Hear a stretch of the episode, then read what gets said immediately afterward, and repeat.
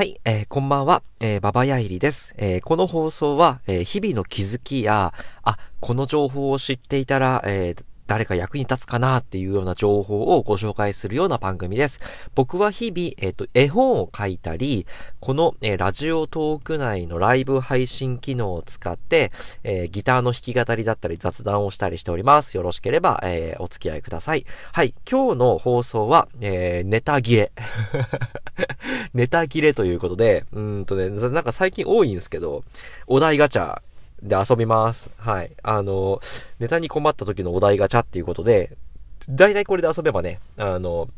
なんだろうな、楽しいっていうのがあるので、えー、させていただこうと思います。よろしくお願いします。はい、えっ、ー、と、じゃあお題ガチャ1回目落ちます。ポチッ。えー、理想の夫婦関係を教えて。あー、理想の夫婦とは何ぞやってことですかね。うん、お互いがお互いいなくてもいいっていう。夫婦が最強なんじゃないですか？えー、っと、大体共依存とかって言って、私はあなたがいないと幸せになれないとか、俺はお前がいなきゃいけないんだってことで、1たす1が1になっちゃうんですよね。つまり0.5ずつで、えっ、ー、と、二人合わせてやっと1みたいな。なんかそんな状況のご夫婦とかカップルとかがあったとすると、どちらかがかけかけると1かけるんですよね。えー、つまり、今までよりも、あの、なんだろうな、えー、欠けた生活になっちゃう。ただ、1たす1は2の夫婦。まあ、あの、あなたがいなくても、俺勝手に幸せになっから、みたいな。けど、あなたが入れてくれた方がプラスアルファで幸せよっていう。えっ、ー、と、夫婦が一番いいんじゃないですかつまり、あなたがいなくても俺どうとでもなるからっていう風にお互いが言っている夫婦っていうのが一番最強だと思います。はい、すいません。えっ、ー、と、お題ガチャ2回目いきます。ポチ。小学生、中学生時代に片思いしていた人ってどんな人だった？小学校とか中学校の頃に恋愛感情を、その、異性に持ったことがないですよね。多分そういう人多いと思うけどな、強いて言うんであれば、あの、漫画の登場人物とか、芸能人とか、そういうのが好きっだった気はするんですけど、あのなんだろう、クラスの女子とかって、子供じゃないですか。その時自分も多分小学校5年生 ですけど、小学校5年生の同級生とかって、子供じゃないですか で、先輩とかつってもさ、中1とか中2じゃないですか。子供じゃん。僕子供に興味ないんですよね。なのでさ、小学校の頃から、まあ今もに至っても多分、あんまり女性の異性の好みとかって変わってないんだけど、子供に興味がなかったんで、好きになった人ってだったら多分、初めてお付き合いしたのが高校生、2年生ぐらいの頃に初めての彼女っていうのができた気がするんですけど、教育実習生だったんですよね。なので当時僕が16歳とか17歳だったけど、相手が24歳とか23歳とかだったので、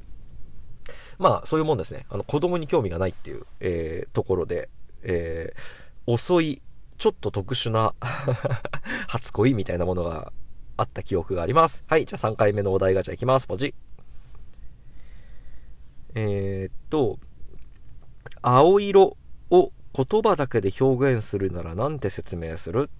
えっ、と、え、海とか空とかってことかな？もともと青色って何かっていう定義で言うと、なぜ海が青いのかっていうのと同じだと思うんですけど、もともとあの太陽の光って7色なんですよ。いろんな色を含んでいて、で、それがこう、太陽から発せられて地球に到達しますよってなってるんだけど、なぜ海が青いかっていうと、海は青い色を嫌うんですよ。で、海は青い色以外の色は全て吸収します。ただ、青色は嫌いだから反射します。で、その海が青色だけ反射して、その反射した光が僕らの目に届いて、あ、海って青いんだなーっていう風に感じる。ってことは、僕らが海イコール青いって認識しているけど、実は海自体は青色を嫌って反射しているっていうね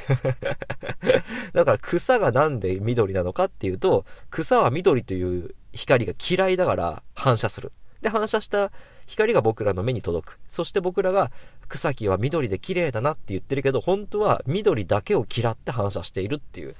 あの、そういうなんかちょっと面白いパラドックス的なものがあるので、あの、その辺の、何ですか、これ科学になるのかなご興味がある方は、えっ、ー、と、勉強してみていただければなと思います。じゃあ次のお題ガチャいきます。えー、っとね、戦争ってどうしたらなくなると思う？だって。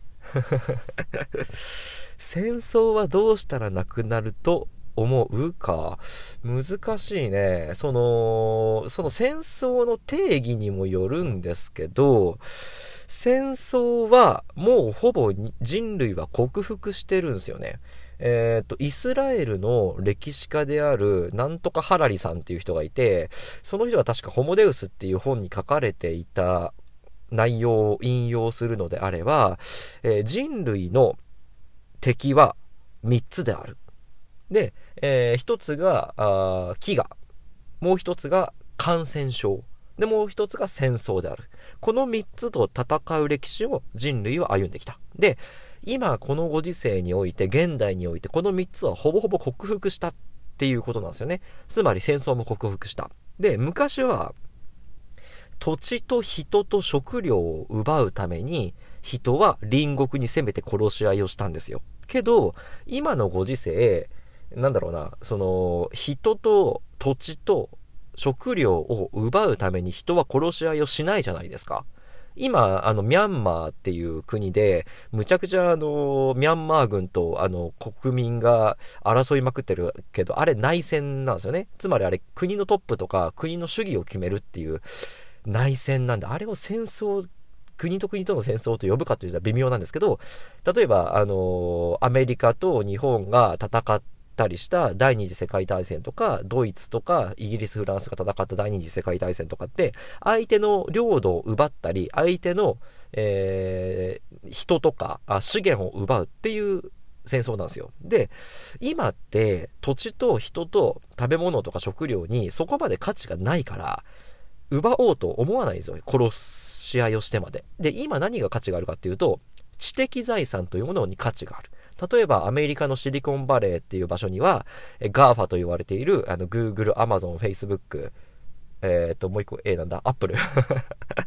とかっていうね、知的財産を持った企業がある。そこを例えば中国が戦争で占領したとしても、GAFA の商品とか、えっと、優位性をそのまま中国が奪うことはできないじゃないですか。だって、あの、銃突きつけられて、あの、お前、じゃあ次 iPhone 13を作れって、あの、Apple の社員に言っても作らないでしょ？っていう感じで、戦争では知的財産は奪えないっていうことになってるんですね。これめっちゃいい話してますね。これあの、普通の10分の、えっ、と、配信でやればよかったな。まあいいや。っていうようなね、あの、面白い話が、えー、イスラエルのれあの有名な歴史家の方が書いた、あの、ホモデウスっていう本に書かれていた時、記憶しておりますので、まあ、よろしければ見ていただければなと思います。むちゃくちゃ長い、難しい本ですけど。で、何が言いたいかっていうと、あの、戦争ってどうしたらなくなると思うっていう意味で言うと、ほぼほぼなくなりつつあります。なぜならば、人と土地と食料っていう、あの、物を奪う。えー、戦争っていうものはほぼほぼ克服したから。でも逆に言うと、え、ー、と、別の意味で戦争っぽいことが起きていて、例えば、あの、トランプ大統領がアメリカのね、大統領だった時に、中国と関税戦争をしたんですよ。関税って要は、え、ー、と、アメリカに入ってくる中国の商品に税金がっつりかける。要は入りづらくする。で、あの、同じようなことを中国がアメリカの商品に対して、あの、課税するっていうのをやって、経済的に苦しみ合わせ合うっていう ことになってたりとかしてたんで、つまりは、あの、人の命というよりは、あの、お金のかけ方とか、お金の負担みたいな部分で、あの、喧嘩し合うっていうのをやります。ただ、それをやることによって、経済が不安定になって不況になったりする。で、そうすると、経済的な、あの、苦悩で、うんと、人が自殺したりとかするんで、まあ、ある種、命の奪い合いという意味ではあんまり変わんないの現象なのかなとも思ったりします。ただ、人が人を殺すということはなくなったんで、まあ、そういう意味で言うと戦争は多分、あの、近い将来、あの、本当になくなっていくんじゃないですかっていうか、なくなってほしいですよねっていうところがありますよね。はい、えっ、ー、と、ちょうど10分、えー、させていただいて、結構一つのお題に対して、がっつりお話できたので、まあ、これはこれでいい回だったかなと思っております。えっ、ー、と、宣伝です。えっ、と、僕は、うんと、絵本を書いております。えっ、と、ツイッターから、僕のツイッターから絵本広場っていうプラットフォームがありまして、そこで、えー、僕の書いた絵本が無料で公開しておりますので、よろしければご覧ください。あとは、うんと、週末を中心に、えっ、ー、と、このライブじゃなくて、えっ、と、ラジオトーク内でライブ配信で、えー、雑談生配信やってますんで、よろしければ、えー、お声、えー、お顔を出していただければ嬉しいです。というわけで今日の放送はこれぐらいにしたいと思います。お疲れ様でございました。ポチッ。